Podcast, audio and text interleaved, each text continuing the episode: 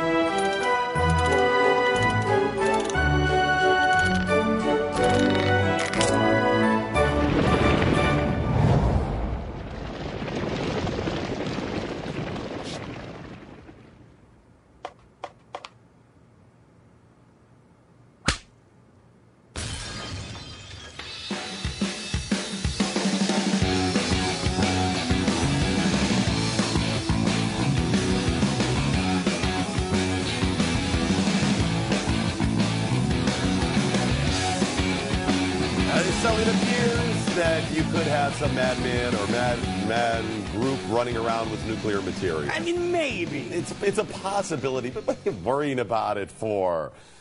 Yeah, this is apparently what we're being warned of now. Apparently, last uh, November, there was some nuclear material stolen from an area in southern Iraq, and they don't know where it is. Well, they don't know where it is, so they're assuming it was stolen.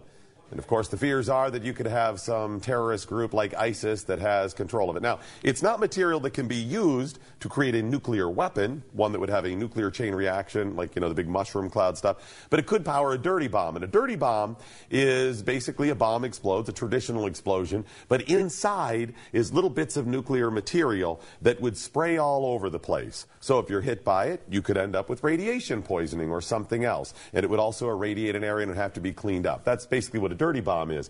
And if someone stole this, this type of nuclear material, that's what they could end up doing. Yeah, think about it in the same way that oftentimes you'll see, even uh, with the pressure cooker bombs that they were using at the Boston uh, Boston attacks too, how they'll wrap uh, uh, nails or ball bearings around. That's essentially the same concept they're doing with a dirty bomb, but it's radioactive material that gets spread, and uh, you'll have fallout within a large area. Okay, this isn't good. This is bad. This is really, Yeah, really bad. really bad. I'm just shocked that this is the first time we're being told that someone has stolen some sort of, you know, spent nuclear material like this. Well, I think the key point there was uh, we've We're been being told it, okay. Yeah, I mean, I'm sure there have been incidences in the past that stuff has gone missing. In fact, I'm sure there's even incidences right here in the U.S. of A. that, yeah, it just was unable to be found. I know somebody who knows somebody who knew a girl who knew somebody that saw Ferris pass out at Ford, uh, 31 Flavors last night.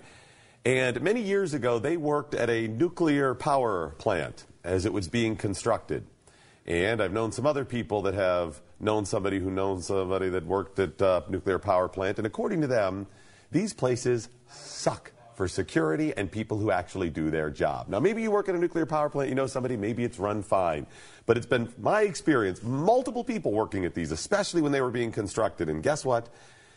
Yeah, it's not as secure as maybe it should be. I mean, after all, it's spent material. They're more worried about somebody coming into a nuclear reactor, uh, reactor and you know starting some sort of chain reaction that would cause big scale problems right there. They're not as concerned about that nuclear material that's spent because you can't make a nuclear device out of it. Well, and to that point, I mean, if you see how, how lax some of the regulations or security are at our own facilities here in the U.S. of A., think about how lax they are in places like Iraq or, or other countries, too, that have nuclear reactors. There are a lot of, of nuclear reactors. A lot of countries currently use nuclear power. All of those places are going to end up with spent material. So how... Uh, how secure is their process for taking care of that if it's as lax as it is here? I mean, the attitude with nuclear material that's been spent, in other words, it's been used in a nuclear reactor and they can't use it anymore. There's a little bit left, but it's still radioactive. Do you think they're, the worker bee there, bees there are really concerned? You know, in their mind, they still treat it as waste. Yes, it's not the same. It's a little bit dangerous, could be poisonous. But they're not thinking of it like that. And do you trust the government security facilities, anyways? I don't trust them.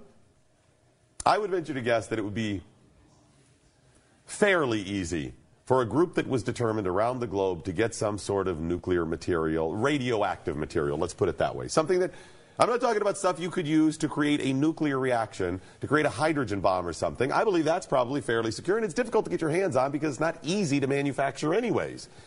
But the other stuff, the, the, the spent material, the, the radioactive material that they consider waste, why wouldn't it be easy? I don't know, another possibility. We've seen kind of similar stories in the past where a, uh, a truck will be stolen outside of a facility. It'll be later found out that, oh, that truck contains some nuclear uh, uh, uh, reactive material, radioactive material.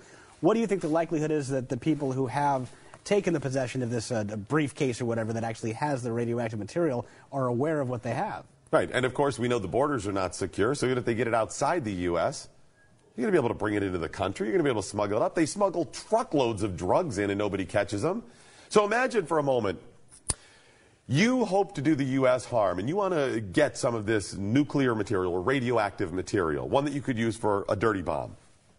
And uh, you go to the average guard out there or guards that are you know, watching this material do you think it's going to be that hard to get to them?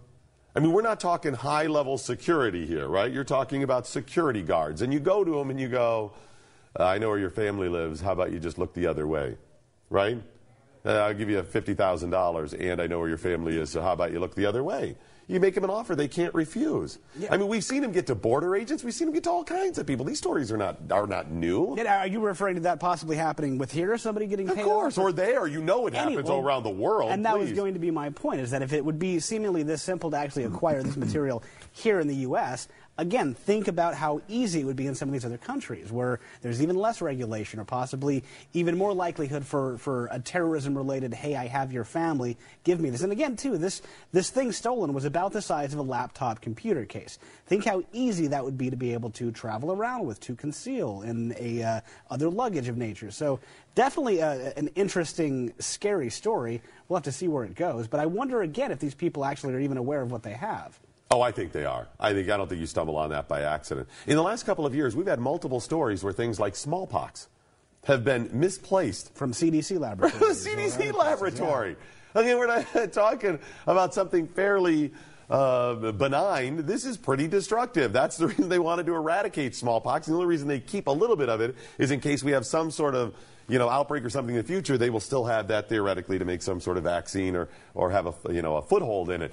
But if, if that stuff can be misplaced or stolen or whatever, why wouldn't spent nuclear material, just radioactive stuff that's considered waste, by the way, that has no other value, why would that be? Eh, I would think it would be much less secure, wouldn't you? Oh, absolutely. Well, and, and I guess at the end of the day, we also have the question of how do you prevent things like this? Not only here in America, but around the world. I mean, if people are going to continue to have nuclear power, too, shouldn't there be some sort of and again, I'm not the guy for, for mass regulations, but some sort of general procedure for how this waste is, is disposed of. Here's the problem. Um, the United States government had a plan to deal with nuclear material, the disposal of this nuclear material that's left over from, like, power plants, for example.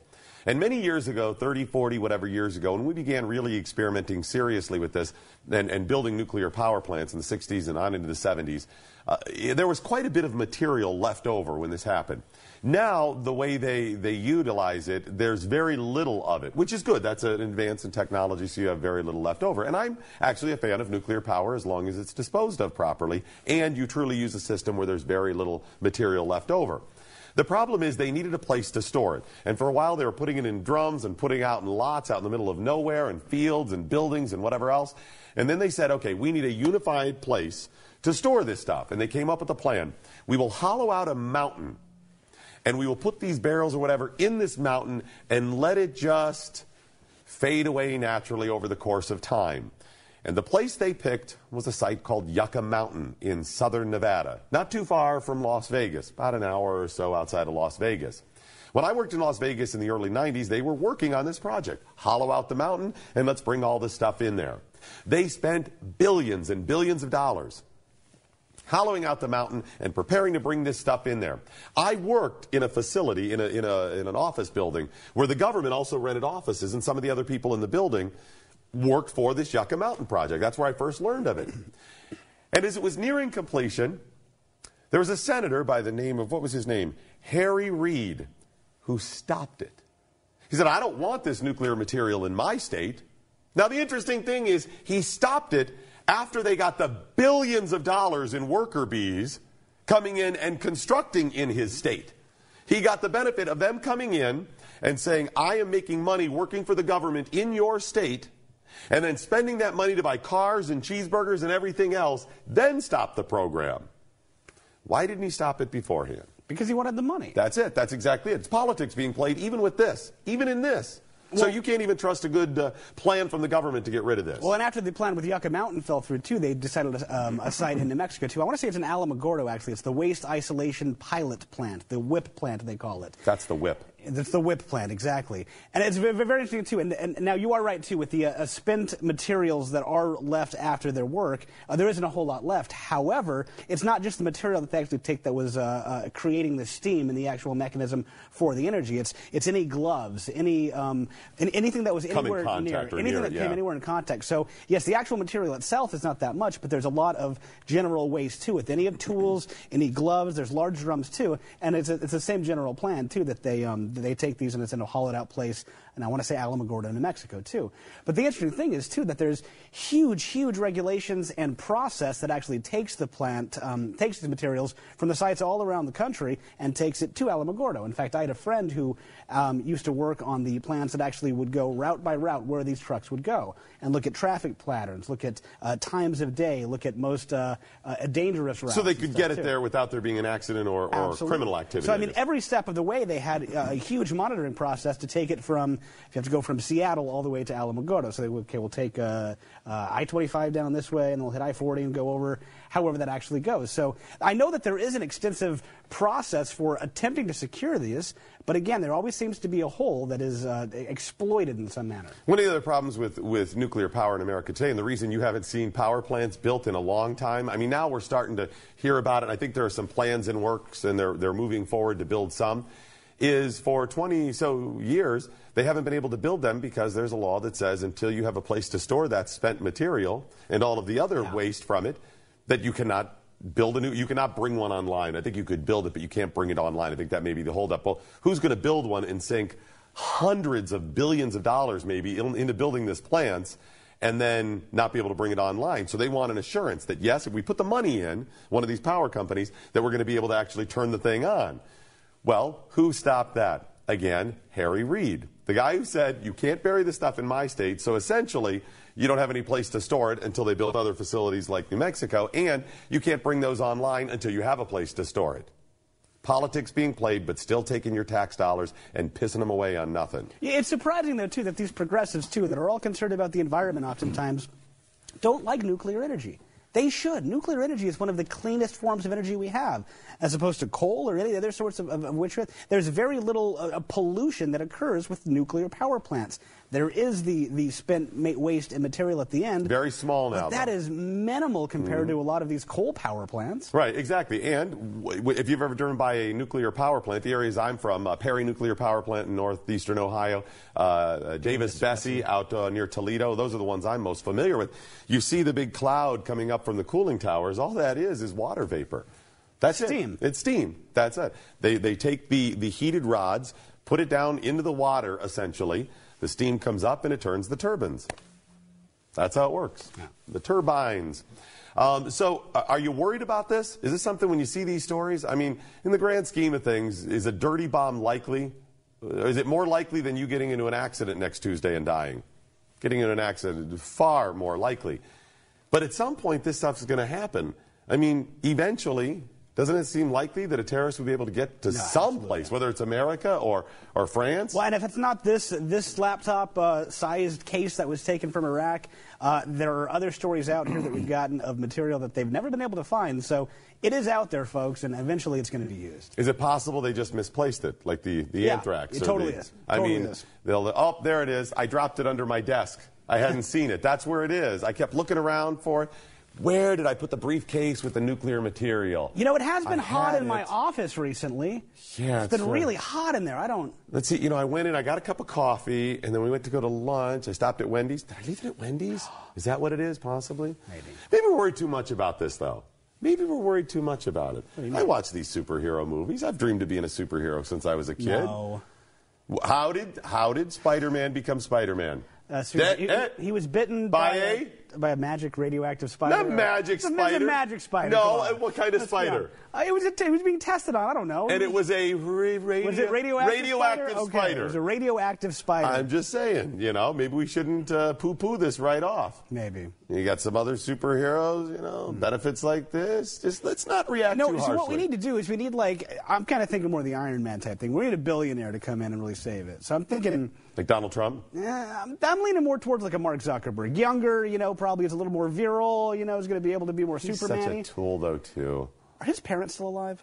Okay, let's just get a break in. Doc Thompson, Skip Lacombe, pinch hitting for Pat and Stu today.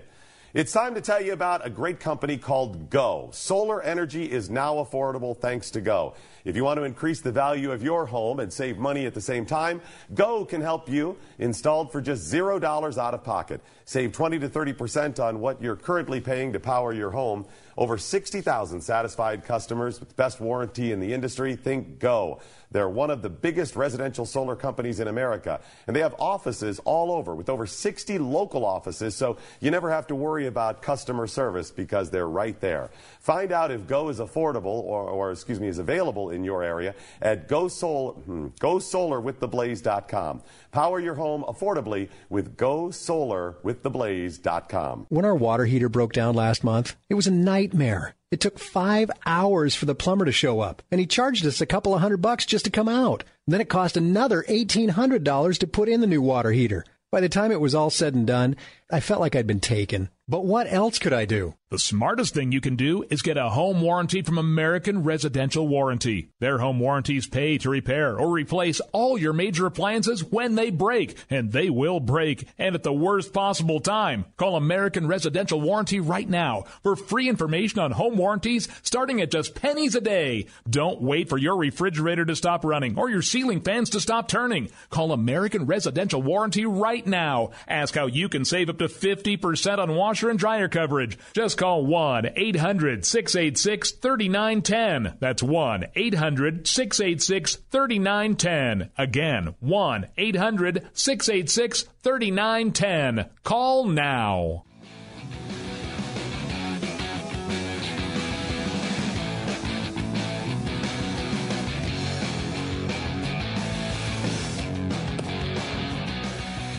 All right, so now we are getting more conflicting information about the dispute between Apple and the federal government trying to break into the iPhone of the San Bernardino terrorists. So, okay, let me see if I got this right, Skip. Initially, eh, we had heard reports of the government saying, hey, we just want some help breaking into this terrorist phone. That's all we want.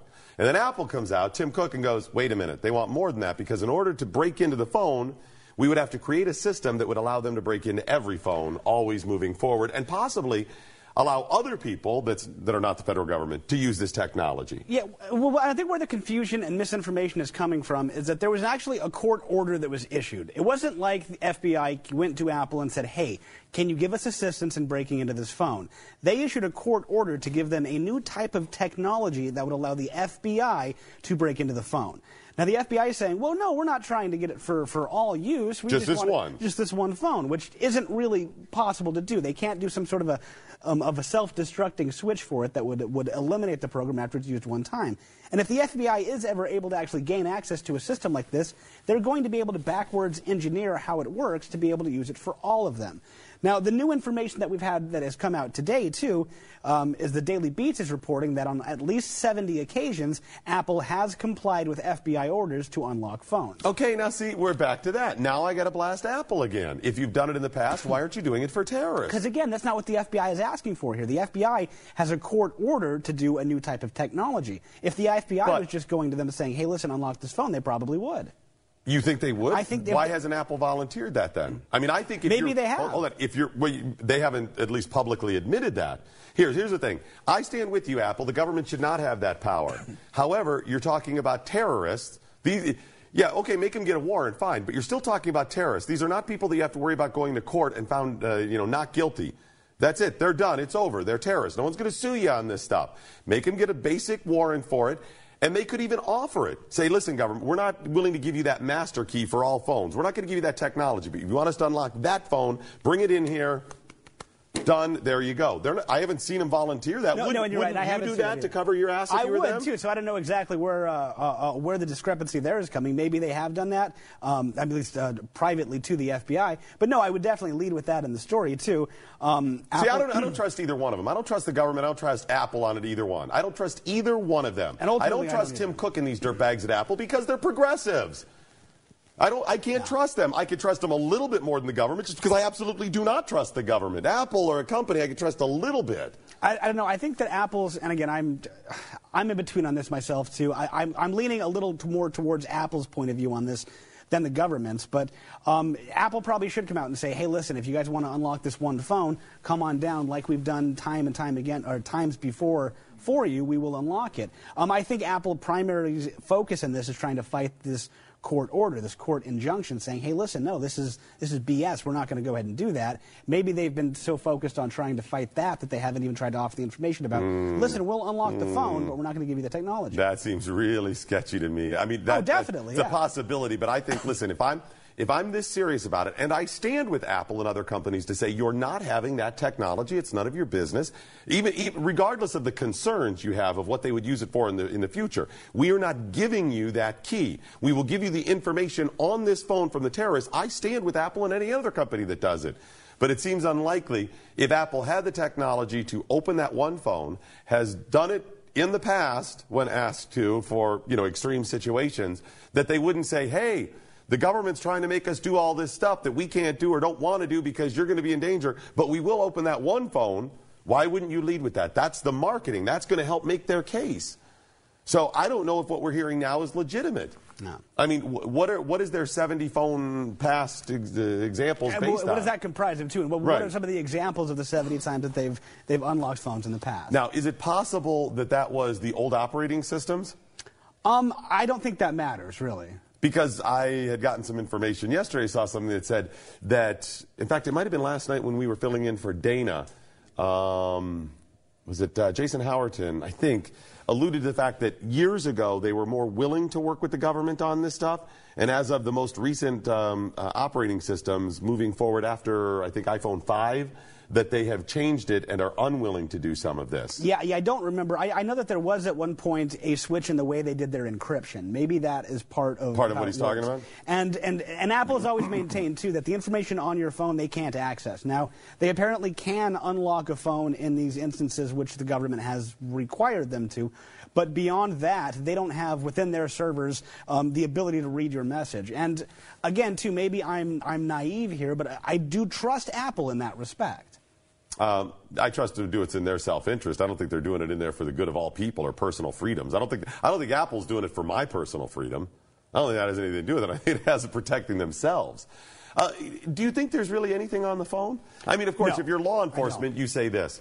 You're gonna you're gonna uh, overturn or turn over every stone. You're gonna look at everything, and that's smart. And there could be stuff people use a phone for this, but do you really think they're going to get anything significant from their phones? Zero chance there's anything on that phone because and see this isn't like uh, like the FBI had uh, come upon these people and discovered them before an attack happened. They completely carried out everything they had planned to do. So I, I, I feel like they were very prepared in that.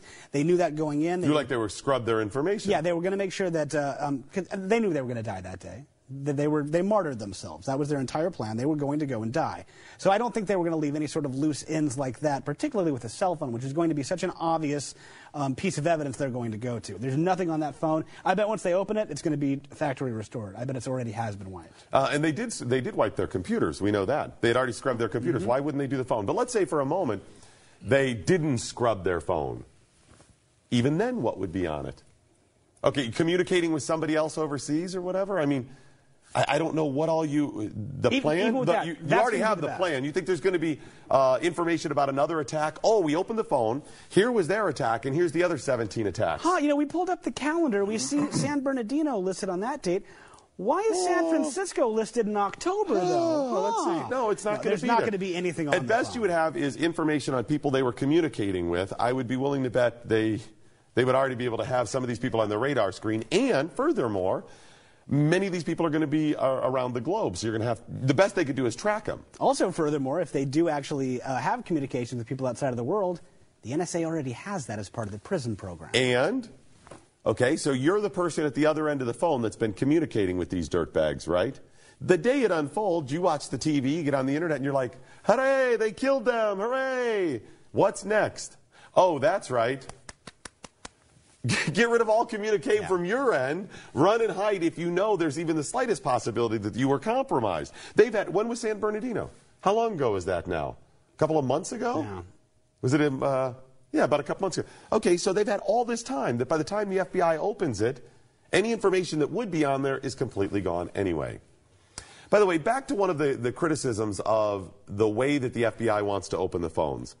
They say they can't just keep trying random passwords because there's a feature that just scrubs your phone after it's been test uh, uh, password's been tried 10 times. Yeah, there's a there's a security device that you could actually have on your phone that if you do have a passcode and it's uh, entered 10 times incorrectly, it will erase all the data. That's meant to keep you safe in case you actually lose your phone. You can keep it locked. If somebody finds it, they can't access uh, your home address, your banking records, your health records, all of which a lot of people keep on their cell phone. And part of this court order that they've ordered um, uh, are going to eliminate that, so they will be able to uh, try unlimited times to unlock the phone without wiping it. They would be able to go ahead and try it digitally without having to physically punch in the four-digit code each time. They can plug it into the computer and digitally try And it. And just cycle, just Yeah. try random. Yeah, and the up. third thing it would do, it would delay, um, each time you put it in, there's like a, a three second pause as it recycles. That program that they're requesting would also eliminate that. So they could literally plug it in and try four digit number, four digit number, four digit number, unlimited times, literally all um, possible combinations of Right. it until the phone unlocks. Okay, now do you have to, that's on all iPhone, current iPhones, the feature. Correct, yeah. But you have to enable it? Uh, yeah, my understanding is you do have to enable that feature. There's, there's uh, somewhere in the settings with um, on lock on 10 times. You can probably even set the number of attempts before it actually wipes. Um, but yeah, that is the feature you do have to enable. I don't know if mine's enabled like that. I never enabled it, but Do you, I, would you even have a password? A pass- yeah, I do have Okay. passcode on it. Yeah. Um, no, I just wonder uh, what's preventing me from picking up a friend's phone and going one, two, three, four, five, six, seven, eight, nine, ten. Whoop. Well, see, you're an evil jerk. I'm though. just Like, saying. You the find average person you isn't could- going to do that. To I mean, a that's a pretty serious practical joke, but you could really screw with somebody. Yeah, that's beyond practical joke type. No, thing. no. I mean, let's say you've got uh, somebody like an ex or somebody you're trying to get revenge on or somebody, right? You pick up their phone, you try it ten times, clears the whole thing. Or say your ex may have some photos of you that you want to. You want to do that as well? get rid of those photos, you know, clear the whole thing. Doesn't that seem like a little bit of a fail? They call that the nuclear option. Is that what- that's what it Be is, careful right? with that, though. But I mean, and how would they ever tell? They just pick up their phone and it's all it's all gone. I don't know. Let me see your phone. We'll test no, this it's out. okay. We'll Let's- Mine's not set. I'm pretty sure it's not set there. Whatever. But had you thought about that? Uh, no, I hadn't. Is See, yours- only only you would think about I'm things just saying. like that. I worry about these things. I'm worried about somebody doing that to my phone. You know. Um, is yours enabled? Ten Um, times. I do have a passcode, but um, I don't believe I have a ten time. I, I don't. I've never uh, personally enabled that, so I don't know if that's an automatic thing. now, is that ten in a row? Do you know? Uh, it's probably ten in a row. Yeah. So, like, if I tried seven and then waited like An a day and a half yeah. or an hour or something, I go back and try seven more. I'm still good. Um, although for all I know, maybe it is cumulative. Like if you do try three and say, okay, I'm going to wait for a little while, and then try three. I mean, you may only have a, a grand total of ten before it'll. Yeah, see that's bad because I forget passwords all the time, and I have to I have to cycle through the 40 passwords I use for different accounts. Is it this? Is it this? Is it skips an ass? No. Is it skips an ass with an exclamation mark? is it skip is an ass? All capitals. Well, The furthermore, character. think about it this way: What if you actually did forget your iPhone password? yeah, I don't know what you do in that case. I mean, Can you? if, if, if even at this point, in case um, Apple has only done 70 times on FBI orders to unlock the phone, meaning if you do actually forget your passcode, is your phone, I mean, bricked until? would you have to do a factory reset? I guess at that point you would just do a factory reset if you couldn't. You'd have the phone, but you wouldn't have the other stuff. well, you would lose all the data on the phone. Right now, do you download the data like pictures and stuff and keep it elsewhere? Oh yeah, them I, elsewhere? I back up my phone re- regularly. Where do you back it up? Um, back it up on the cloud? just cloud. through iTunes, On yeah. the cloud. On the cloud. Use the cloud. It's on the cloud, yeah. The cloud. Yeah. Then I, uh, I use my photos. I use uh, I use another. I'm just not that backs the skilled with the whole cloud thing. I, I mean, I'm currently like at fog. That's kind of like a fog. It's like, not really like a drizzle, full dude. cloud. It was something You're like at, like, that. drizzle, Mine's yeah. like dew. That's what it's like. If you would, please follow us on the Twitter. It's at Doc Thompson Show and at Skip Lacombe. We'll get some of your tweets coming up again at Doc Thompson Show and at Skip Lacombe. Doc and Skip in for Pat and Stu.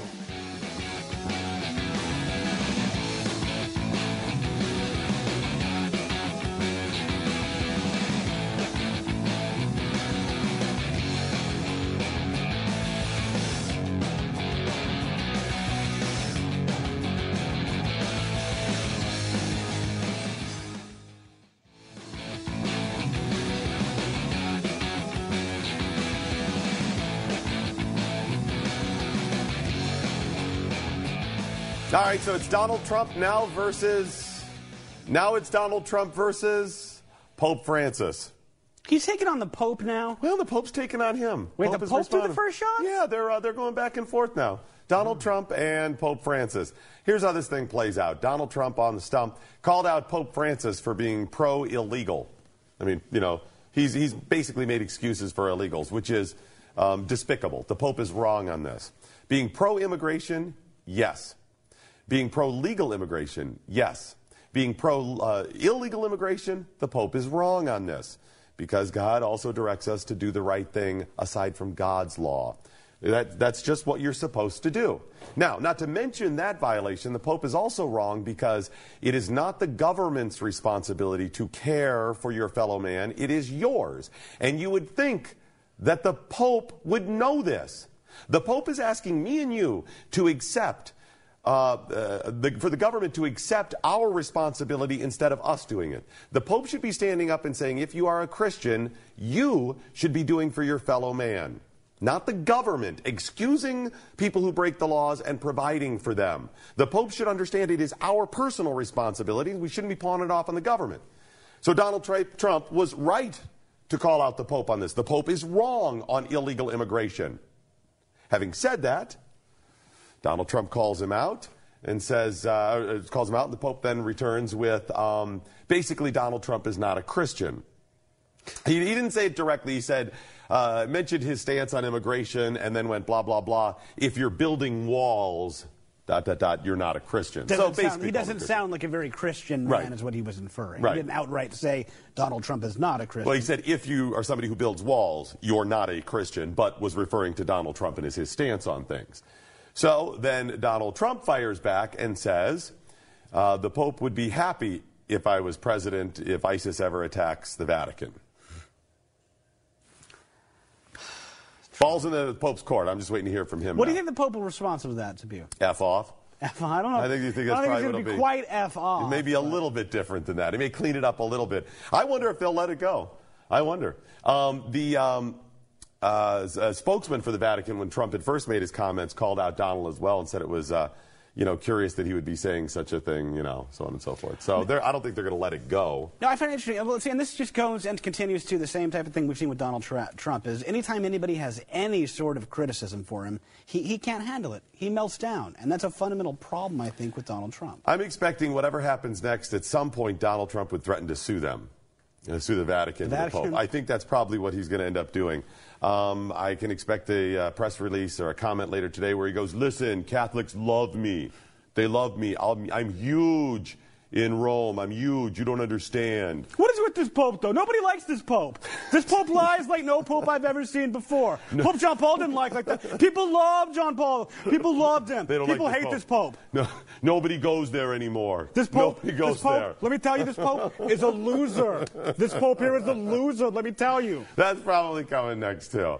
Ridiculous. Wow. All right. So this uh, the bizarreness of Donald Trump continues, and you know what? I'm I'm sad to say I have to stand with Donald on this. I mean, he's still a jerk. I still can't support him because of his background. He's a flip flopper. I don't think Donald has been this serious on immigration in the past. I believe he has hired immigrants in the past.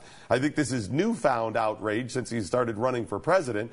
But dealing with the Pope on this, he is absolutely right. Um, what are your thoughts on the Pope uh, giving political commentary on the American uh, uh, race for president?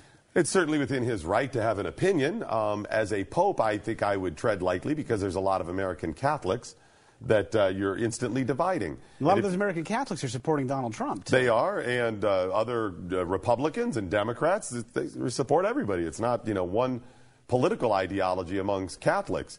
Uh, but the Pope is wrong. He fundamentally gets some things wrong when it comes to how a government should act. He really does.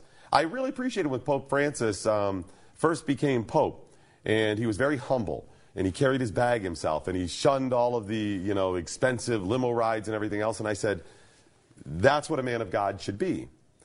And then he started with all of the progressive agenda. And it's one thing to have, uh, you know, a big heart and say we should help people. He's right. That's what we should do. But there is a fundamental breakdown between this pope and other religious progressives when they believe that the government should do stuff. That is a fundamental breakdown in their religion, not just in ideology or political ideology or how the country ought to operate. Well, it's it- a breakdown in their faith. God calls on me and you to do it ourselves. And it really should be those people who are pushing that notion, not r- radio and TV hosts like us. It shouldn't be us saying, no, that's not what God has directed us to do, is to look to government for help and handout. Pope Francis should be coming out and saying, no, don't look to the government. Look to your churches. Look to your brothers and take care of each other, not looking to the government to take care of you. I don't know what to make of this new poll that's out, by the way. The national poll, Donald Trump and Ted Cruz. This is, I, I don't know. It, it seems unlikely. Yesterday, last night, we got word of a new poll. This is an NBC, uh, NBC Wall, Wall Street, Street Wall Street Journal. Journal poll that has Donald Trump now in second place behind Ted Cruz. Ted Cruz, 20. Again, this is uh, a, a primary poll, Republican primary poll, but it's a national one. Cruz leading 28%, Trump 26, Rubio at 17, Kasich 11, Carson 10, and Bush 4. Yeah, this is a nationwide one, rather. Yeah, and um, which is interesting. This has been a, the, the first time that Cruz has been able to actually take a lead over over Trump.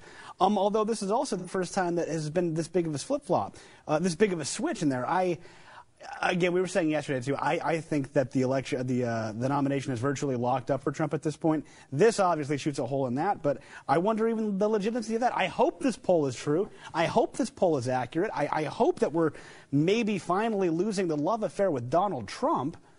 But again, I just question if it actually is true. I mean, we see in South Carolina at the same time, uh, Trump is still up by 20 points. It could be an anomaly. It just seems so unlikely with NBC and Wall Street Journal. I mean, you're not talking about, uh, you know, Skip's uh, polling out of the trunk of his car or something like this. I mean, this is fairly respectable when it comes to polling on something like this. And if we had seen, okay, uh, Ted Cruz within five points of Donald Trump nationally, you'd go, okay, wow, that's pretty big. Because Donald has always been like 10 points ahead of, ahead of Ted Cruz on this stuff. He's always been double digits. Now Cruz is up by two points. Is just this the beginning of what we're going to find out today and tomorrow? Other polling will show virtually the same thing? Maybe. I mean, that's going to be something we'll just have to see. Again, I, I hope this poll is true. I, I fear that there, for me, in my mind, it seems like it's more likely that there was some sort of an issue or statistical anomaly with the poll than there to be that big of a statistical anomaly in America's support of a GOP politician. Last night, uh, Skip and I, after we got done on the Dana show, uh, guest hosting for her as part of the pan, Skip was on part of the panel. Uh, we were standing around talking to some people as we are taking our makeup off and changing afterwards. And we suggested that there's a possibility that part of the Trump game that he's played, and I don't know how all it would manifest itself, that he plays these numbers. Think about it. Trump is a reality star, and everything he's built has always been about speaking it into existence, so so to speak. You know, I I am all of this. I am a billionaire. I do all of this stuff. And you know, some of it's BS up front, but that's the marketing. He knows the marketing game. You put it out there, and then people believe you are this thing, and then it just falls into place. Has that is that the game he's been playing with the numbers even early on? To an extent, and well, and, and that's one of the things too, and well, and we've said for the longest time too. One of the things that, that Americans and America, I think, is craving more than anything else, is, is authenticity. Is is somebody who is real. And mm-hmm. even if this is a character that is Donald Trump, man, it certainly seems real. He's certainly saying things that a lot of people are actually feeling, but it's so much of a circus that it doesn't look legitimate in terms of, of somebody who's running for president. But it is that uh, uh, a realness that's breaking through that is, is different than the plastics that you see from most politicians. Even a Ted Cruz, who I'm a big fan of, uh, still has a little bit of that plastic politician-y type thing. Trump is really the only candidate that has completely broken out of that. People even talking Bernie Sanders, it's this uh, non-establishment uh, wrench in the works like Trump, which is true to an extent, but at the same time, Bernie's been a senator for, uh, for, for 30 years. Yeah, he's been in public office 30 years. public, yeah, public office. Um, yeah, I'll give you that. That makes that makes a lot of sense. Uh, the the funny thing is, though, even though Trump is this real person, he's not the politician. He's still not real. No, that's what I mean. That's, It's- that's it's what's a bit of so a funny about it. Right, he's built this character. It's not the authentic ageist guy you know down the street, the neighbor who happen to have some skills and says, "Here's what I'm going to go do," and lay out a plan. They're they're being sucked in just in a different way to this marketing campaign. But I don't know. I think he's. I think that's part of his game is just to play these numbers, and it's benefited him because the numbers have been so high early on. To say, look at how far ahead I am of this stuff. So he's been able to hop on and just say, everybody loves me, everything's great, those people are all losers. Look how far ahead I am. That's what they said prior to Iowa. And even said if there was a record turnout, it would benefit Donald Trump. There was a record turnout. He came in second. Yeah. so are these numbers accurate? Why, why was it inaccurate in Iowa? Why was why, why were the numbers, polling? the polling ahead of time, why were they inaccurate? I don't know. I- so I have then, no idea. Is that what we've been seeing? I mean, New Hampshire, New Hampshire. Thank you. Sorry. It was a little bit different because that's the Northeast, and uh, it was the first primary. It comes off the Iowa one. You got South Carolina this week, and then, of course, Super Tuesday. Are we going to see that again? I don't know. Only time will tell. But yeah, South Carolina This this this, Saturday. Actually. This is the strangest election. It's just crazy time. It's the bearded Spock world. All right, we're going to break and We'll come back a little bit more. Doc and Skip pinch hitting for Pat and Stu today.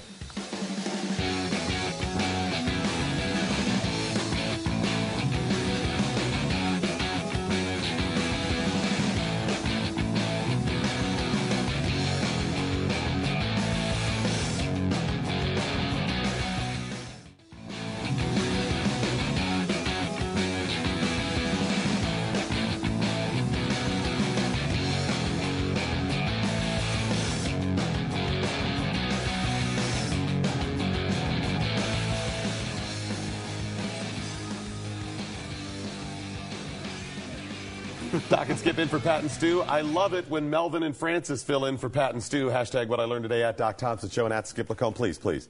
Why are you giving Melvin uh, top billing here? yeah, it just sounds better. It's than Francis and Melvin. No, it please, sounds better you. with Melvin and Francis, though. That uh, if you want to you want to understand that, listen to the uh, the show today. It's uh, theblaze.com slash doc, our program from this morning. Theblaze.com slash doc. You can check it out. We regularly host mornings in the Blaze Radio Network, Monday through Friday, 6 to 9 a.m. Eastern Time. Uh, back to the Donald Trump thing a little bit. It's very frustrating for me. I've tried to explain it even to family members um, that I don't hate Donald Trump. I, I wish Donald Trump was what people believe he is, but I know he's not. And you've probably heard that over and over again. The truth is, Donald Trump has way too much in his past that is questionable at best. A political action committee has put together a collage. It's about a minute or so long of Donald Trump. And I think this lays out in about a minute the problem with Donald Trump. Everybody's got to be covered. This is an unrepublican thing for me to say. Universal health care. I am going to take care of everybody. Who pays for it? The government's going to pay for it. the government's going to pay for This tax would raise approximately 5.7 trillion. In many cases, I probably identify more as a Democrat. I hate the concept of guns. I'm not in favor of it. Why are you joining the Reform Party? I really believe the Republicans are just too crazy right. I mean, hey, I lived in New York City and Manhattan all my life, okay? So, you know, my views are a little bit different than if I lived in Iowa, uh, perhaps. Partial birth abortion. Would President Trump ban partial birth abortion? Well, look, I'm I'm very pro-choice. but you would not ban it? No. Or ban partial birth abortion? No, abortion? I would. I am pro-choice in every respect. This is an unrepublican thing for me to say. Who do you think would be the best qualified to make a deal with Iran? Hillary's always surrounded herself with very good people. I think Hillary would do a good job. Make a deal with Iran? Well, I think Hillary would do a good job. Nancy Pelosi, the speaker? And I'm very impressed by her. I think she's a very impressive person. I like her a lot. Donald Trump supporters, I ask you, how do you explain that away? I'm, I'm not trying to be combative here. I want the person to do the right thing. I want to get somebody good in that's anti establishment, somebody that can actually bring some reform to D.C., to get it under control, that has uh, conservative, libertarian values. I want that. I just don't think Trump is it. And when I see stuff like that, how do you explain that away? What, do- what do they say to that? He's evolved on the issues. He's evolved on the issues. And I don't buy that argument because many of these pieces were just from 2015. This is not Donald Trump from 30 years ago who has had his come to Jesus moment where his eyes have been opened and he sees, oh, this is the better way of conservatism. It's not the case. This Donald Trump is a character. So was he lying back then in all those interviews? Was he lying there or, you know, being flexible there because it sounded good at the time? Or is he being flexible now? And once again, I say, that's what I have to believe, that he is not rigid in his core beliefs. That's what that's that's my point. My thing is I don't think he cares. I don't think he really has an opinion on guns. I don't think he really has an opinion on partial birth abortion. I think his only opinion is of himself and of money and business and expanding his his, his empire. That's why I've said too that he, he has these troubling statements from the past. But even if he was to get the nomination and uh, was elected president, I think he would do fairly Republican things while being there because he would sure. be continue ca- uh, uh, keeping this character. But at the end of the day, in his heart, I don't think Donald Trump really cares about any of the issues. Well, and faced with a tough issue, I think he has a possibility of selling out on some pretty decent sized things here. Uh, remember, these clips are primarily just from last year or or this year. A few go back, but it's not like 40 years. Here's the second half of that collage from a political action committee. She was going to really look to impeach Bush and get him out of office, which personally I think would have been a wonderful thing. Impeaching him? Well, I thought he did a great job tonight. I thought he was strong and smart, and it looks like we have somebody that knows what he's doing. And it's a strong guy who really knows what he wants, and this is what we need. Hillary's a great friend of mine. Uh, her husband is a great friend of mine. I think Hillary is going to take it, and I think Hillary is very, very capable. I'm I'm very pro-choice, a liberal in health care, universal health coverage. I like universal. As far as single payer, it works in Canada. It works incredibly well in Scotland. It just seems that the economy does better under the Democrats than the Republicans. Donald Trump and I both agree that there ought to be more taxation. What do you think of eminent domain? I think it's a wonderful thing. I'll be honest with you. For people that have been here for years, that have, you know, been hard workers, have good jobs, are supporting a family, it's very, very tough to just say you have to leave, yeah. get out. How do you throw somebody out that's lived in this country for 20 years? Right, you just can't throw everybody out. He was basically a Democrat and he was supportive of Democrats. He was supportive of a lot of the causes that you know I cared about and the people I knew cared about. I. What more do you need? It's not one clip. It's not one damning thing. It's over and over and over again. And I would also like to issue a, a quick apology, actually. We should have had a trigger warning on there for any video that contains Elizabeth Warren.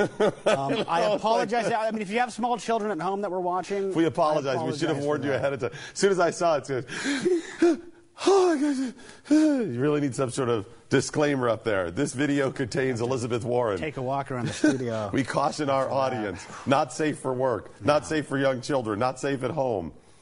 My question is, if you're going to put a trigger warning about Elizabeth Warren, um, how? Okay, now that's just a low What are you talking blow. about? I just want to know how. It's just a low blow. of course, the, the Native American Elizabeth Warren. It's funny, when I've asked people that rabidly support Trump about this stuff, and I'm like, you know, I bring up certain ones of these issues. I've never brought up like all of these in succession like this. They just go, ah, you don't understand, he's going to take on. He's the only one who can He's the, he can beat, he can take on, he's anti and they, they just ignore all of this. Well, that's I, the thing, and that's one of the things that, I mean, if there's anything I actually do like about Trump, it is that, is that he is going to be the obstructionist that we be, keep talking about. Right. Too. That's not a bad word in D.C., mm-hmm. obstructionist. It's, our, our, system of checks and balances is there for that express purpose.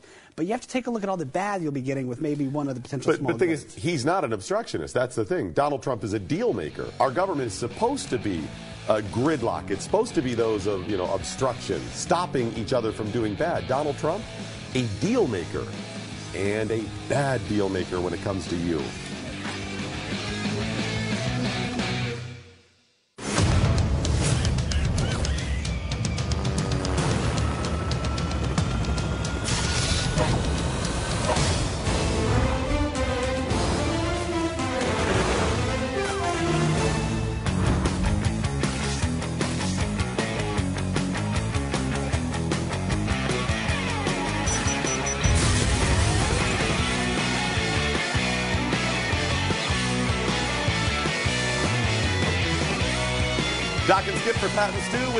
For your first abortion. That's what we're going to provide you as a public service here. Tips for your first abortion. Really? It's a little something a little bit different here. A little something different. Whew. Here's the thing, folks. Uh, we can argue abortion all day long, um, and we have over the years. My biggest frustration from people on the left that are pro-choice is the attitude that abortion has to be celebrated that even if you're somebody that, for whatever the reason, believe that legalization of abortion or abortion being legal is a good thing, can you not promote it like it's a good thing? Can you not be like, woo, abortion, yeah, yeah, yeah, yeah? And that's what I see over and over again. We had some knucklehead girl who uh, took a video and posted on YouTube of her abortion. Now, it wasn't particularly graphic. I mean, it had the sheet up here, but she's like this. I'm having an abortion down there. The doctor's like, Yeah, she's having an abortion. All right, we're doing this thing. I feel fine. I feel great. Can you stop celebrating this stuff? At least. I mean, even if you do want to come of that, uh, uh, that uh, abortion should be legal, if you're saying, you know, within the first couple of weeks, if you find out, is it, is it really a life at that point? If you do come down on that side too, whatever. I mean, I, I think there could probably be some common. I would say with uh, with rape and incest too. Uh, but the whole people that can't even agree that at 20 weeks, 20 weeks. I mean, there's feet. You can see feet. You can count fingers and toes. Can that stop being a gray area for debate? That's my point too. And, and again, even if you are of that of that uh, school thinking, you know, if it's just a couple of weeks in, if you just find out, yeah, I can look the other way. But shouldn't that still be something that you don't want to celebrate? That you it's one of those things that you want to try to try to keep from people that you should be a little ashamed of. It's the people that use abortion as birth control that drives me crazy. Yeah, I, I am so tired of this being a positive thing. It, you know what? You don't have to carry or shouldn't have to carry this around as the greatest burden in your life forever. I'm not saying your attitude that you should punish yourself. That's between you and your God, and you have to decide. I'm, I'm not going to judge you on that. But can we at least not promote it like it's a good thing? Sue, guess what I did Tuesday? I had an abortion. It was fantastic. You should have one. Have you ever had an abortion? It's like you should get four or five of them. They're great. It's like they're scheduling a manicure or a pedicure. It's such a routine type thing that it has. Right. It's not even looked at as a medical procedure anymore. It's like I got my hair done. Look at it. It's great. I got my abortion done. Here's pictures. You want to see? Horrible. Well, I say this because there's a uh, blog out there that has 20 tips for your first abortion. We thought we'd run down some of these tips. 20 tips for your for first abortion. The first one it does not matter if you were on birth control, if you forgot just this once, or if you didn't think about it at all. It does not matter if it was your husband. Doesn't matter if it was your husband, your boyfriend, or someone who is really working those olive corduroy pants. You are pregnant, and you are the one that's freaking the F out. Do you, do you, do you see the problem with this right off? Aside from uh, the obvious, it's a tip for an abortion. You're having an abortion. Do you see the attitude here? It's more the attitude I'm talking about. First of all, nothing else matters except you. There's another fundamental flaw with abortion is that it is unifocused. And that's a problem with America in general now. That's the progressive attitude that only I matter. Nothing else matters. The child or potential child inside me, the other person who created that child, none of that matters. It doesn't matter if your husband is the one who got you pregnant. You're the one that's freaking the F out. Uh, by the way, though, Doc, I mean, you said you were going to lay some tips out. What was the first tip? I mean, I heard that paragraph you read, but what was the Yeah, that wasn't, that's, they said that's their tip. That's but not a it's tip. Not really tip. That's okay. Uh, uh, doesn't matter who knocked you up. You're the one who's freaking out. I don't see a tip in. That. Yeah, it's not really a tip. Uh, that's more of a statement or something like that. Okay, so we have 19 tips for your first abortion. okay, Um, wait a minute, guys. A second. I'm really frustrated by the attitude of husband or boyfriend, the the male part of this whole thing. If you have a child and you say, "Hey, I need help with it," you go to the government and you say, "That guy got me pregnant. He's going to have to pay for it," and the government says, "Yes." Father also has to be responsible and pay for it. Okay, that's fine. Both a father and mother should provide for the care of a child. I believe in that. Doesn't matter who has custody, they should be equally responsible in the care and comfort and financial support of a child. I absolutely agree. The problem is that the woman gets to choose whether or not she has the child. The father has no say whether or not they have the child. In this case, it doesn't matter if it's your husband or your boyfriend, whatever. You're the one that's freaking the F out. You're the one who has to deal with it. You can terminate the life or you can choose to have it. If you terminate it, that person who helped you create this child is now losing. They may be crushed by this.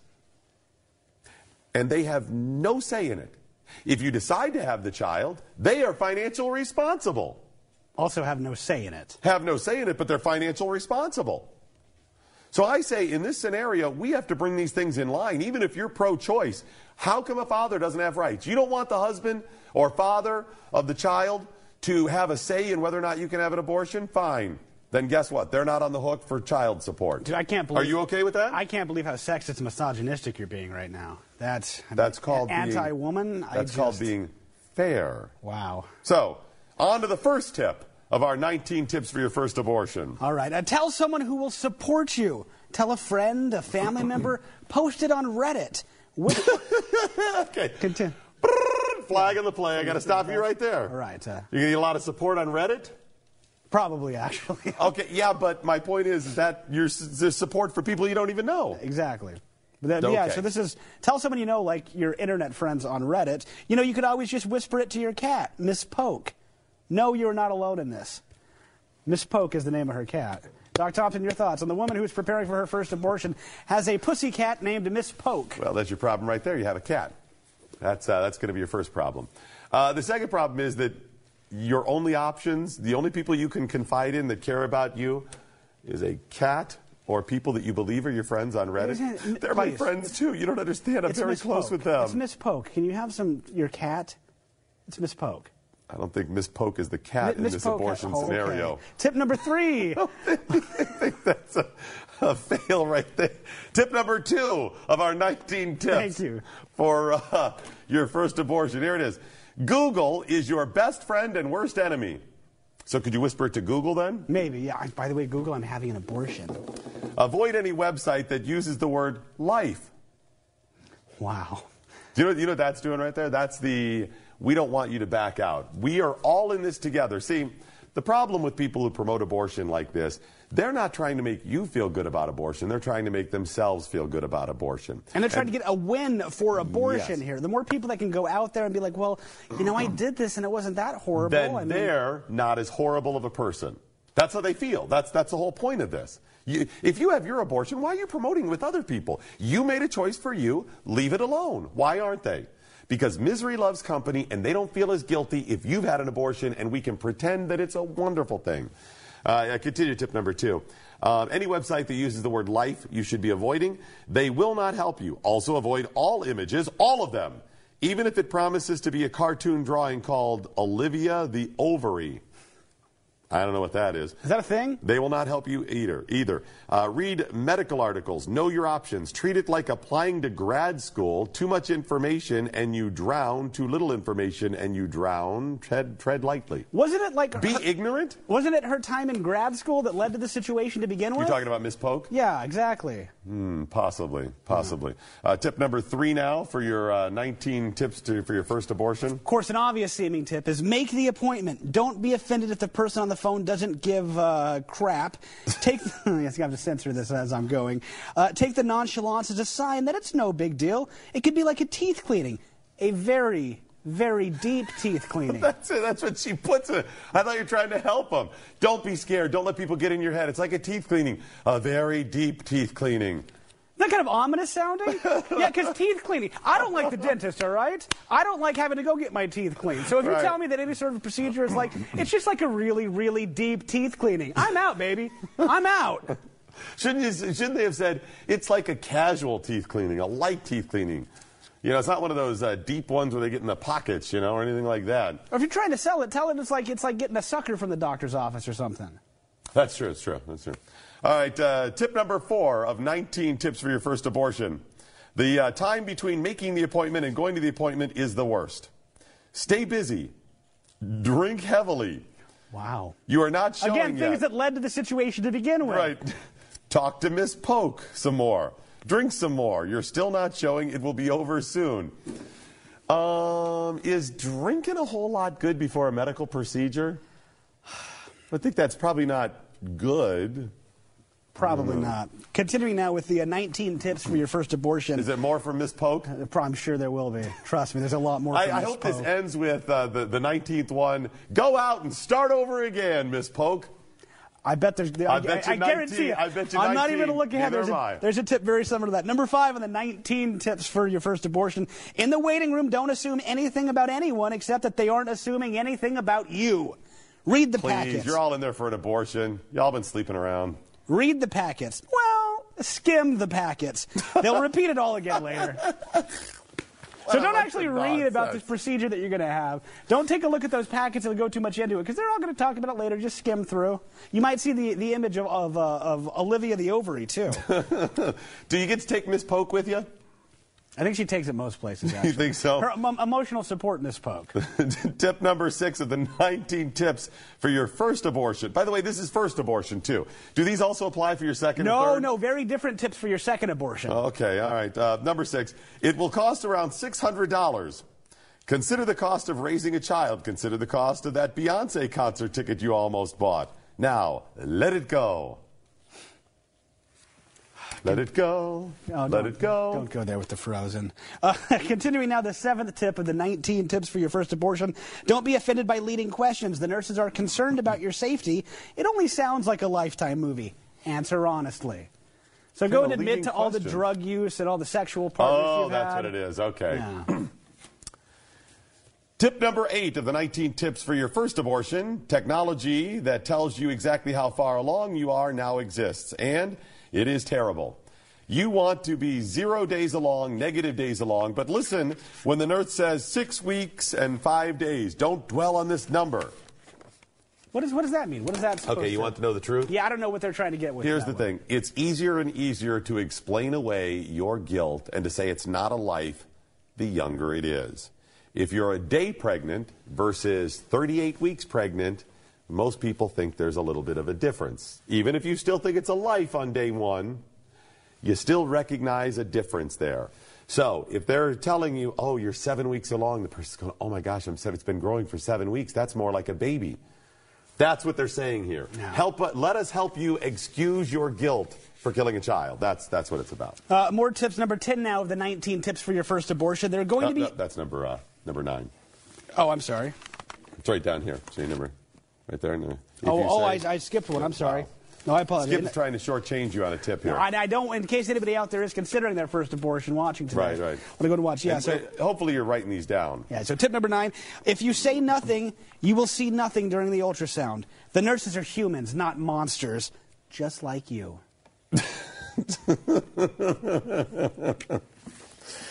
Tip number 10 for uh, 19 for your first abortion. There are going to be other people in the room. Don't wonder why one chose neon green nail polish.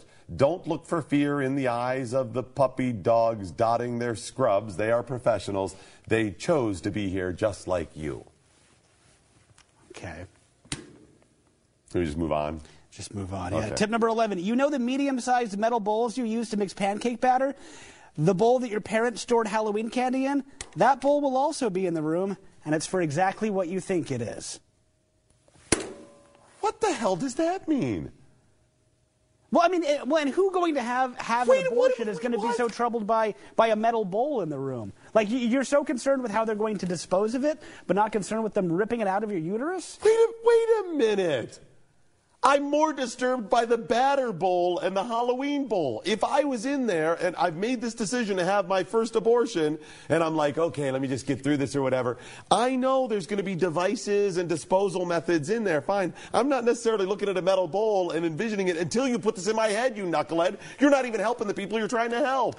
Okay, that just creeped me This out. could have also said, you know that shop vac you have in the garage? Right, no, There's going to be one in the room, and it's for exactly what you think it's How for. How barbaric. You put that out there? Oh my gosh, what a scumbag. Tip number 12 of 19 for your first abortion. They are dilating you only the size of a pencil, but it feels Montana wide and big enough to smuggle kilos of cocaine. Be in awe at the depth of your body. That's probably one we should just move on Let's from move as well. Yeah. Number 13 now, there will be a pain. Mm, let me start that over. There will be a pain like someone sucking or pulling out your insides. Again, if Again, you're giving somebody tips, I was going to say, this isn't a tip. that sounds like a pretty scary one. This I- isn't I- a tip. This isn't a tip. This is just here's what's going to happen. They're blurring tip and procedures. that seems awfully graphic as a tip. Why don't you just say there is going to be some discomfort? Deal with it. Yeah, that sounds a little bit better. Uh, tip number 14 there will be a noise like someone sucking or pulling out your insides. So there will be a pain, and then the next one is there's also a sound like that. Be mad at the Dyson guy that he did not put his energizers elsewhere. Focus on the classical music playing in the background. Imagine if Bach ever knew what it would be used for. Okay, I didn't think we'd actually get a vacuum reference in here. Yeah, was, uh, you were being sarcastic there. sarcastic but there. Apparently they don't care either. Number 15 now on the 19 tips for your first abortion. Tell the doctor where you work. Redefine the meaning of small talk. Listen to her as she raves about the new Vietnamese. Yeah, I'm sorry. Her? Listen to. It's not gonna be a it's him? only female doctors. Oh, now, gotcha. Of course, Okay, there's no gotcha. male Mm. doctors doing abortions these days. Uh, remember that she raves about the new Vietnamese sub shop off Grand. Watch her nod at the nurses. Let her rub your arm until it's all done. Pho? Little pho place around the corner. So after I'm done here, you want to roll over and uh, get some pho, some vermicelli, something like that. I love a good pho. Me and I Miss, mean, have fish sauce? me and this Poke love a good pho. Well, who doesn't? Absolutely. Wow, that's uh, really horrible, too. Th- This vacillates between the extreme disgust and disturbing to just get some noodles when you're done. Did you notice that? No. All right, tip number 16. Feel tears well up as they remove the tools, propping you open. Let the tears go. Don't sit up until they tell you. Feel lightheaded. Dress slowly and leave the room. The tip is to feel lightheaded. lightheaded. Okay, you won't feel lightheaded, but you should try to. Again, some of these are tips and some of these are. Stupid? No, they're all, Why, they're all stupid. why would though. you be crying? Why, why are they crying? You've already told us it's not life, it doesn't matter. And the sucking is not discomfort, right? So. In, in fairness, I have cried after a really deep teeth cleaning, though. Just so. the deep ones, all right? Just the deep ones, yeah. Tip number 17 in the next room, listen to the instructions from nurses with the soothing Caribbean music. Uh, the, I'm sorry, accent. Assume she's in the room just because of the nice accent. Eat the animal crackers, drink the apple juice. Realize the tears were about hormones and relief. Breathe deeply. See, the tears wasn't about the life being grasped from your body, it's about the discomfort. Are you allowed to take this list with you? I don't think I'd remember all of these I if I were so them. either, no. Amon came through it like a champ. Did you feel the Dyson guy, Mon? Did you feel it, Mon? Not only is this Caribbean. List, not only is this list sexist, it's also racist. Yeah, why is it a so what, Caribbean the, nurse? The aftercare nurses are always Always Car- Caribbean. They know all about post-abortion care, like no other. They train like- them. It's inbred, is what it is. It's part of who they are. It's their culture. Is that what Miss Cleo is doing these I days? I think so. Yeah, she went from that. Yeah, and she knew she would be doing that. Exactly, Just so exactly, you know. yeah. Tip number 18 out of 19 for your first abortion: go to the bathroom and look at the chart that depicts how much blood is too much blood. Wonder at the verbiage: a scant amount, a surplus. Steal some extra pads from the basket by the door. Theft. Good. So. Yeah. And then, uh, do you have 19? Last Or, uh, but not the least, 19th one? Yeah, what do you yeah, it's uh, go home, relax, eat a big meal, process your emotions, Right. take a shower, talk with your friends. Okay, this is like 400 tips now. You, you couldn't get the See, first one, but now they- you got a bunch here. because Here's the thing: they crammed all 20 in the very Oh, last, last one, one. okay. So yeah, Uh-huh. uh, uh, cry with your friends, make inappropriate jokes about how you were killing it today, and Wow. laugh with your friends. Yeah, laugh with your Oh, friends about yeah, killing it as you're giving okay, an yeah, abortion. right. Eat a pound of chocolate. Hmm. Listen to some Bon Iver. Take aspirin. Wait a minute. What's Bon Iver? It's a, it's a band. It's an artist. I think I'm Okay. saying it wrong, but uh, listen. Oh, see, this is more your style. Listen to some ABBA. I like the ABBA. Dance with Miss Poke. Watch a movie. Take your antibiotics. Whoa, dancing with Ms. Polk. See, we said it. It's going to get Again, you there this is again. what got you in trouble. That's what got you in trouble. Buy a new dress off of Zappos. Use a heating pad. Call your mom. Reread a book from your teenage years. Do whatever you want. Make a list of all the things you've learned. Okay, so there's your tips for your first abortion. Uh, what are your tips for your second abortion? I just, I don't even know at this point.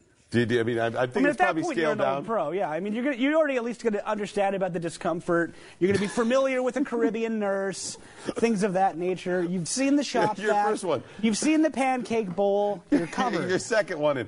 Stroll in, smoke a cigarette, eat lunch while they're doing it, cash out, right? I mean, Ask the doctor how her kids are. what's new in your life since my fourth abortion, right? Haven't seen you in a while. Make an appointment for your fifth abortion. Is that that's what they are, right? I know with like a really deep cleaning, they can just schedule one six months out. Right, so you just go ahead and schedule it. In it. extreme cases, You know, you probably it could should be, just uh, do that, right? You're probably going to hit it, and then uh, no matter where you are in that uh, that plan, you're going to be okay to have that abortion. Well, right? and, and as we get closer and closer to a single payer system here in America, you're going to need to point those things six months out because you're not going to be able to get an appointment to begin with. oh my gosh, I hadn't thought about that. Ooh, let's get to a break. Doc and Skip in for Pat and Stu.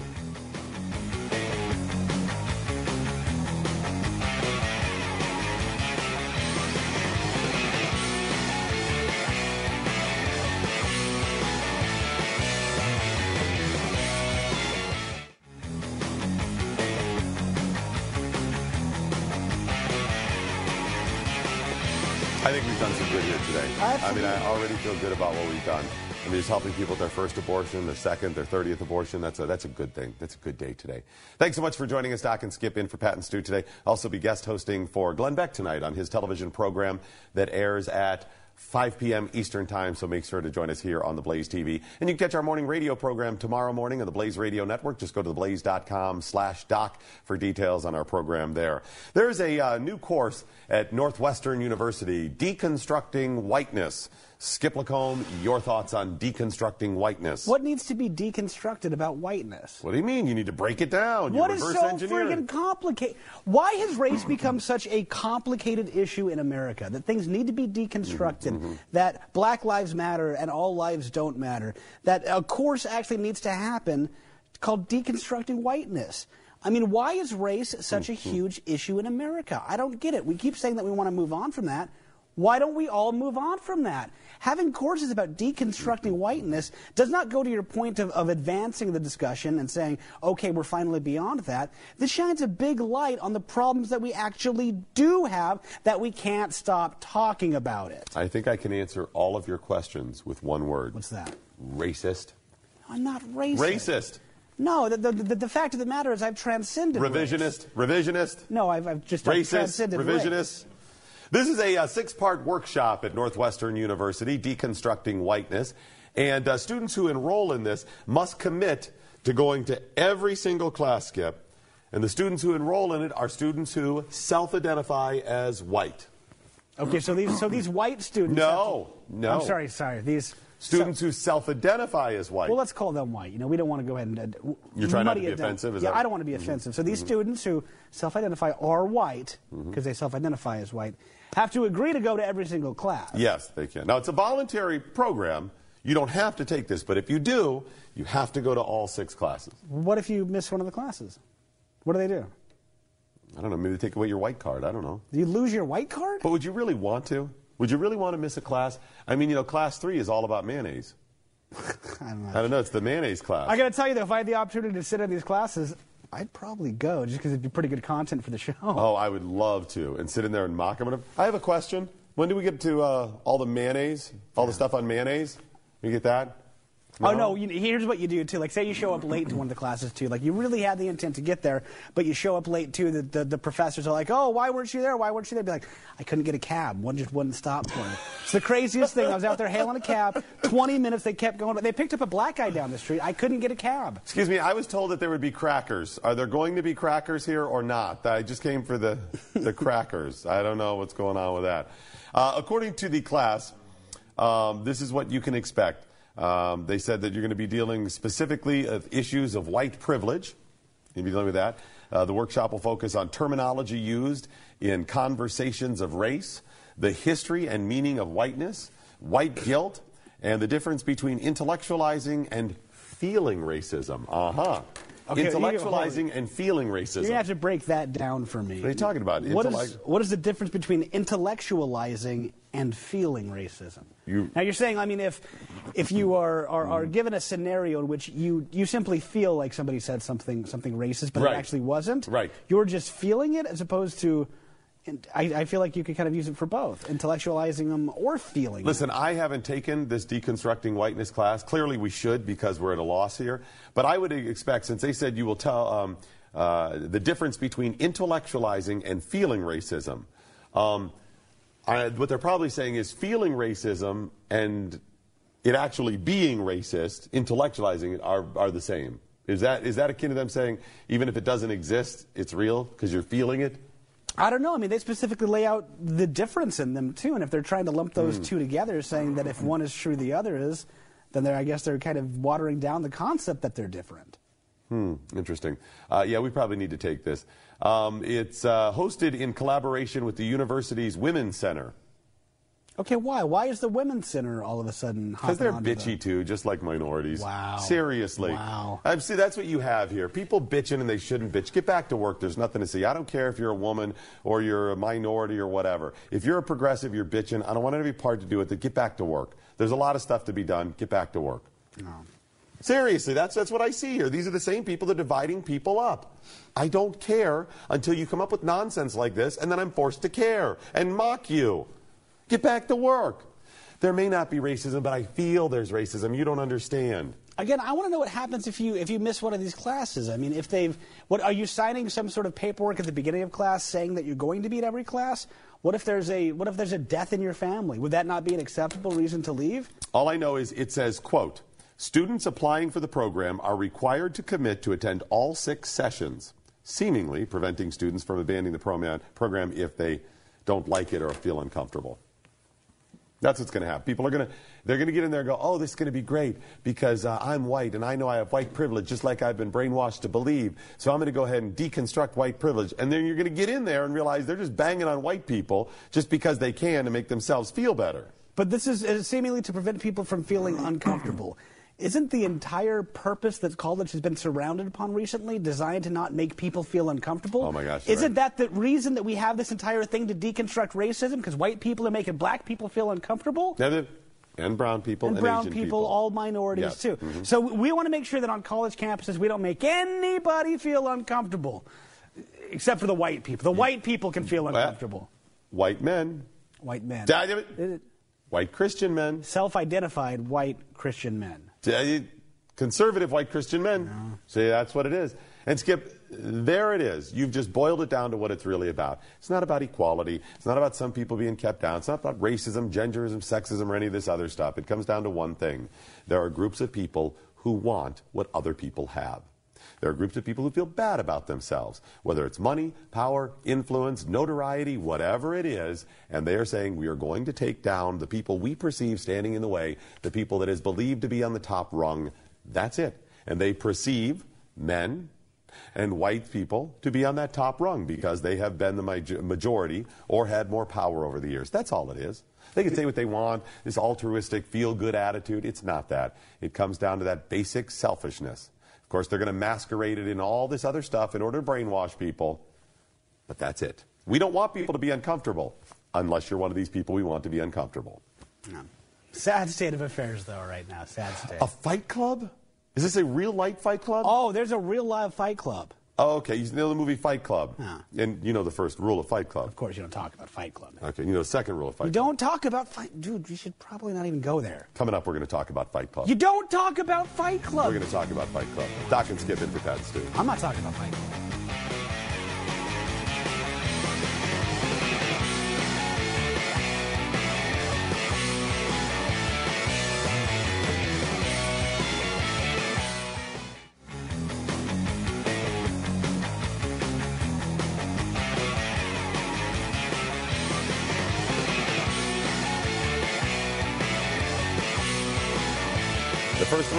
Club.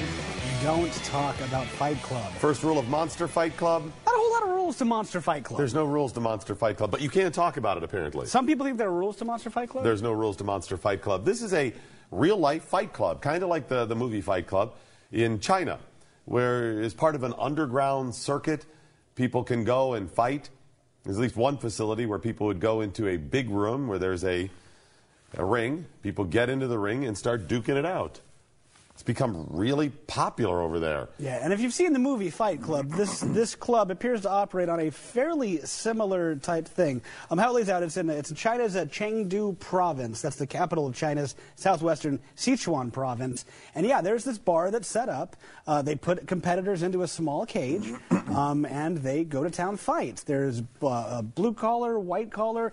All kinds of people from all, all over the country have gone and participated in this, and they uh, are cash bouts. Uh, the average takes home about 53 um, pounds per, uh, per fight, but the grand champion fights, the main fights of the night, as much as uh, 5,300 pounds. That's a lot of weight. It's a lot. That's- That's is, that, is that heavyweight then? Is that what that is? I'm 50, talking about like the, the pound, the dollar. They're, they're Oh, the money. Oh, in England. Okay, gotcha. That makes a lot yeah. more sense. I was like, wow, that's gargantuan. Is that a whole group of people, or how does that work? but uh, interesting. Um, yeah, this is just bizarre. Would would you? I've never seen the allure to this. Would you ever do this? No, I uh, I don't I don't get the uh, stereotypical um, Bro machismo throwing down, bro, fighting. fight. I- I'll always I've always been one to kind of be a bit of the smartass and talk my way out of those types of situations. I mean, I've been in a couple basic fights. Um, but yeah, I, I would never look to to seek out something like this. Yeah, I'm not going to necessarily run from a fight, but why, I don't get the allure of this. It's just the adrenaline. This is the special type of. This is the bros, right? This is the frat boy bro. You know, just uh, want to go out and drink at a bar so you can get in a fight. I've The, the type A aggressive this. attitude too. Yeah, yeah, that's that's something too that's always been really lost on me too. You're I- that I big of a tough have- guy. You know what? Go go fight a moose. How about that? Go go punch a moose. Go fight a bear. How about that? Well, and no, no, we'll see how tough you are. That's stupid. Well, information's now coming out too that as part of this monster fight club circuit too, some semi-professional fighters are starting to get into it because there's there's cash prizes there. So does it change it for you at all if you were in a situation when you might be fighting an accountant who works down the street or somebody who actually is a semi-pro fighter? Maybe, maybe. If I knew the person, because there's a couple people around here I'd like to punch. Okay, So if you go, or maybe even down the street, I'm like, oh, oh, you're going to the Fight Club thing too, huh? Maybe I will do this as well. Now this is just stupid. Would you ever go to one of these? This is underground. This is not the cleaned up version they put on TV or anything like that. This is underground in a dark building somewhere, kind of hidden from the law. Yeah, I would check it out. And the way I understand this out is that this location actually does have have a bar that surrounds it. There's an elevated bar that looks down on this pit, for lack of a better term, uh, that you are able to see people in. I think it's You're a just going there for the meter- bar, though. You're just going there for the booze. A little entertainment, though. Would you go there just to see it? Yeah, I probably would. Just because it's such a, a unique spectacle. This isn't something that you're going to probably have a whole lot of opportunities Mm-hmm. to see. It doesn't happen a whole lot, at least not publicly. See, I think that's interesting. I mean, if I was in, if I was in wait, China what- with nothing what else about to do the that night- seedy nature of it? Are you a little more worried about your safety being Oh, there? I like the seedy nature of it. Yeah, see, I'd be a little concerned about that, but I'd like to see it otherwise. Like, How what about a cockfight? Would you go to a cockfight? You're in a Um, foreign country, something bizarre, a buddy of a buddy of a friend, somebody says, hey, we're going to go to a cockfight, a similar setting, go. Probably not. Why aren't you going to a cockfight? Because at least the humans are consenting. What are you talking about? I mean, I'm not. I'm not by any shape of the imagination a crazy animal rights type person. but it's still a spectacle like you laid out in the first scenario. Yeah, but the, the, the animals don't have a choice in it, really. But you would And they- go home and have a chicken dinner, right? Yeah, absolutely. And they're going to die. That's not for sport, though. That's for, for, for survival. Still going to die, though. Well, I at the end of the Fight Club, they don't there. kill the guy either. But at the end of the cockfight, they always kill the. Yeah, see, I put them on the same level. This is all just. You them on the same level, a cockfight versus? Absolutely, and dog fights too. It's all just seedy underground crap. That, Oh no, I view, it. I view it very, very different. Uh, do you see dog fights and uh, cockfights being the same, No, or no, I mean, actually, essentially, yeah, yeah. essentially, or yeah? Uh, I mean, I haven't formulated a full opinion, but yeah, on, on, the Yeah, face no, of it, I see it all yeah, the same. Probably. I see it all the same. A dog fight a Done. cockfight, Yeah, that's no, all humans- seedy underground nasty. I feel human whatever. fights is much different, though. No, I don't see it like that. Cockfighting and all, it's just uh, stupid stuff that people do to bet on. Go home, do something good in the world instead of being a tough guy. It's all crap. Um, apparently, there is a teenager, um, and it's amazing. This is kind of like a Doogie Howser thing, I think. Um, the, the young kid becomes a doctor at such a young age that people try to shut him down, that they can't take him as a serious doctor. His name is Dr. Love Robinson, uh, Malachi Love hyphen Robinson in West Palm Beach area, and he, he opens this clinic as a as a young Doogie Wait, Howser. Doc, no, Doc. I, I hate to. This is this is less of a Doogie Howser type story Right. and much more of a Frank Abagnale type story. From Catch Me If You Can? Catch Me If You Can. Yeah, he's not a doctor. Well, and Frank, what are you talking? Frank Abagnale Jr. I mean, this is a kid who was a pilot. He, No. he got all of this education and No, you- experience you and just- licensing. Stop it, kid. What are you talking? This was a kid. This was a He con. wasn't a man. doctor? It's not even a con man. This was a con kid. Kid. No, if you if you've seen the movie Catch Me If You Can, which is again a real life story of uh, Frank Abagnale Jr. too, who ran away from home, uh, uh, was able to uh, uh, uh, fraudulently gain access to uh, make people think he was a pilot for Pan Am. Uh, he went on to uh, to get his uh, uh, lawyer uh, to pass the bar, become a lawyer. Then he also opened up a medical practice as well, all before the age of I think 21 actually. A pretty incredible story.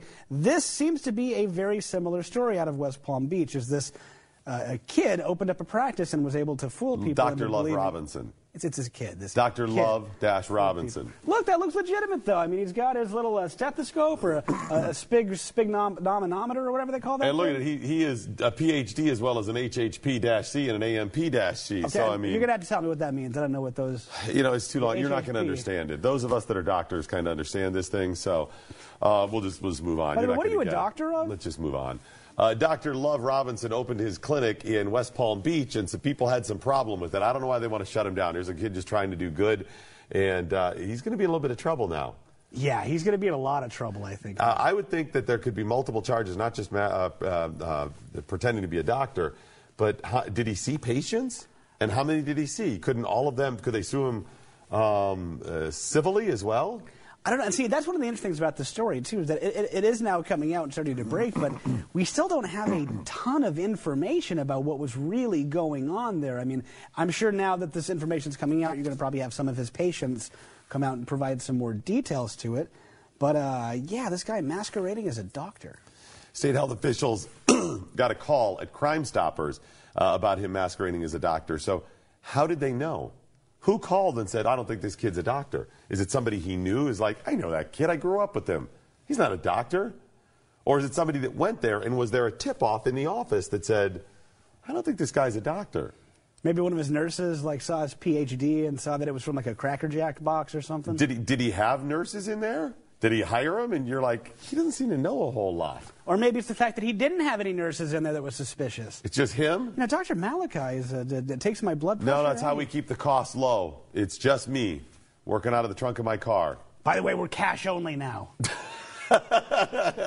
or we'll do some barter system cash or crack. $4 or a crack rock. That's our going rate, just so you know.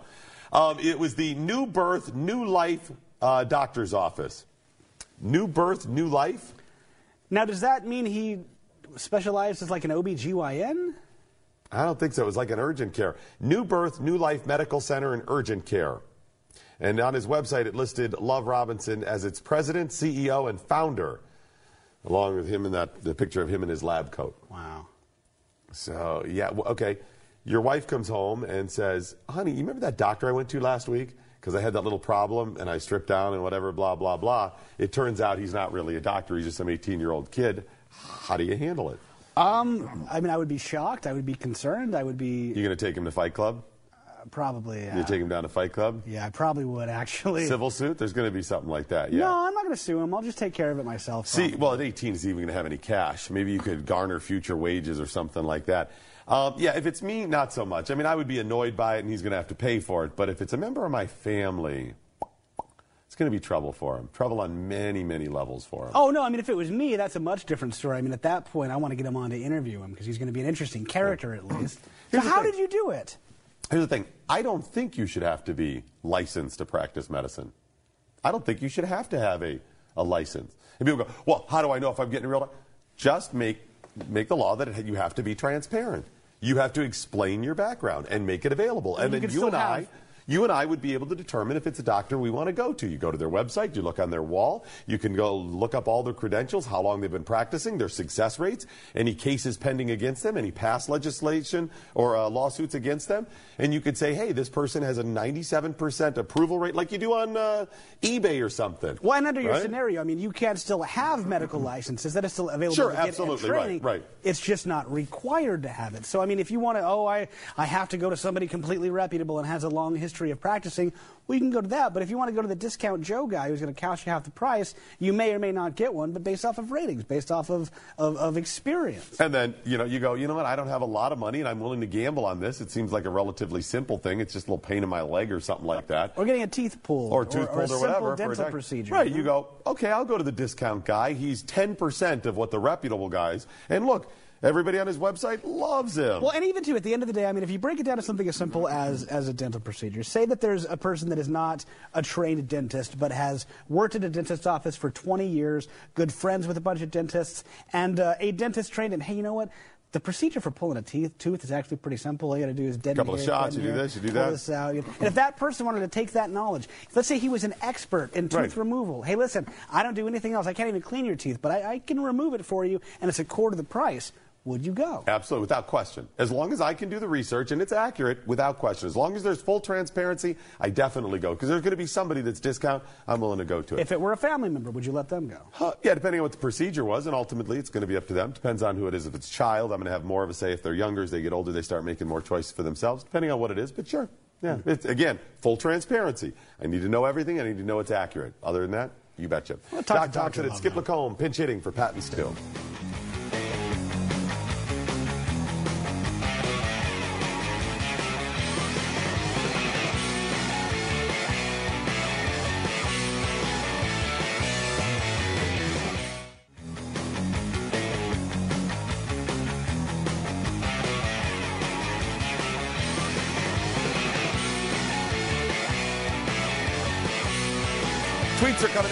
Thompson Show and at Skip Lacombe. Here's one for us. Uh, currently, our buddy Matt Lynch is in uh, in the house, and he uh, tweeted about us.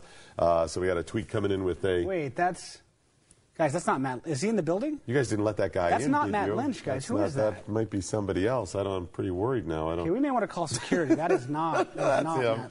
Just that is people up front. Whoa, whoa, whoa! What? I guarantee you, Let somebody else security though is going. Oh crap! I checked his ID though. Oh man. Matt Lynch is going to be with us as we pinch hit for Glenn Beck tonight on his uh, television program. He has a great story, um, and I think you'll really like to meet him. Um, also, tonight we're going to be talking with some Bernie Sanders supporters. They're going to be in the house. We're going to try to find some common ground because a lot of what Bernie complains about that he says is a problem with our world today, he's absolutely right. The problem is his solutions. But we'll uh, find some common ground with them tonight on the Blaze TV. Uh, okay, so apparently, uh, one of the um, writers for Salon.com, which is a big progressive rag out there online, has called the, the Pledge of Allegiance a toxic nationalistic ritual, and it should be banned now. A toxic nationalistic ritual. I mean, it should be banned. That's what he's suggesting, We right? should or should, ban we should get rid of it? We should ban the Pledge of Allegiance. Uh, do you agree with him, Skip No, we should not ban the Should it be required, Allegiance. Skip LaCour? No, it should not be required, though, either. I, and I will say, to his point, I, I understand in a, in a general sense how people are uncomfortable with the concept of requiring a Pledge of Allegiance. There have even been times, too, I remember even recalling back, I did feel odd. It felt very drony when people are sitting there, I pledge allegiance to the flag, and it's just reciting it. That's where I think he stumbles onto something, but is more wrong than right. It is not toxic. Uh, ritual, yes. I hate rituals that have no meaning to them. If you're standing up there going, I pledge allegiance, as a, as a zombie, you shouldn't be doing that. You shouldn't do that for anything, your faith or anything. But if it means something to you, that's a good thing. I think saying the Pledge of Allegiance when it means something is good for kids. I think that's a positive thing. Forcing them to say it, that's the greater intellectual exercise there. Because in America, you have the freedom to even transcend that. Things that are good about America. That's what a lot of people miss on this. I say it because I'm driven, I'm, I'm passionate. I, I do care about America, and I do pledge my loyalty to America. That's what I do when I say it, and I want to do that. But it means something to me, and it's not a ritual. Yeah, this author from Salon continued that the Pledge of Allegiance must go. A daily loyalty oath has become a toxic nationalistic ritual. Uh, so, what should we replace that with? Nothing? Or more uh, propaganda from the left? No, a salute to dear leaders. Probably. Is that what it is? We should actually because nutcases like this, this nut at Salon, do want that. They want that government control that way. So you shouldn't pledge your, your support to the country that you love. Patriotism is wrong.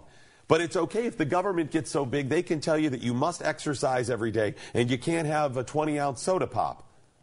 Do you see, do you see the breakdown there, the failure?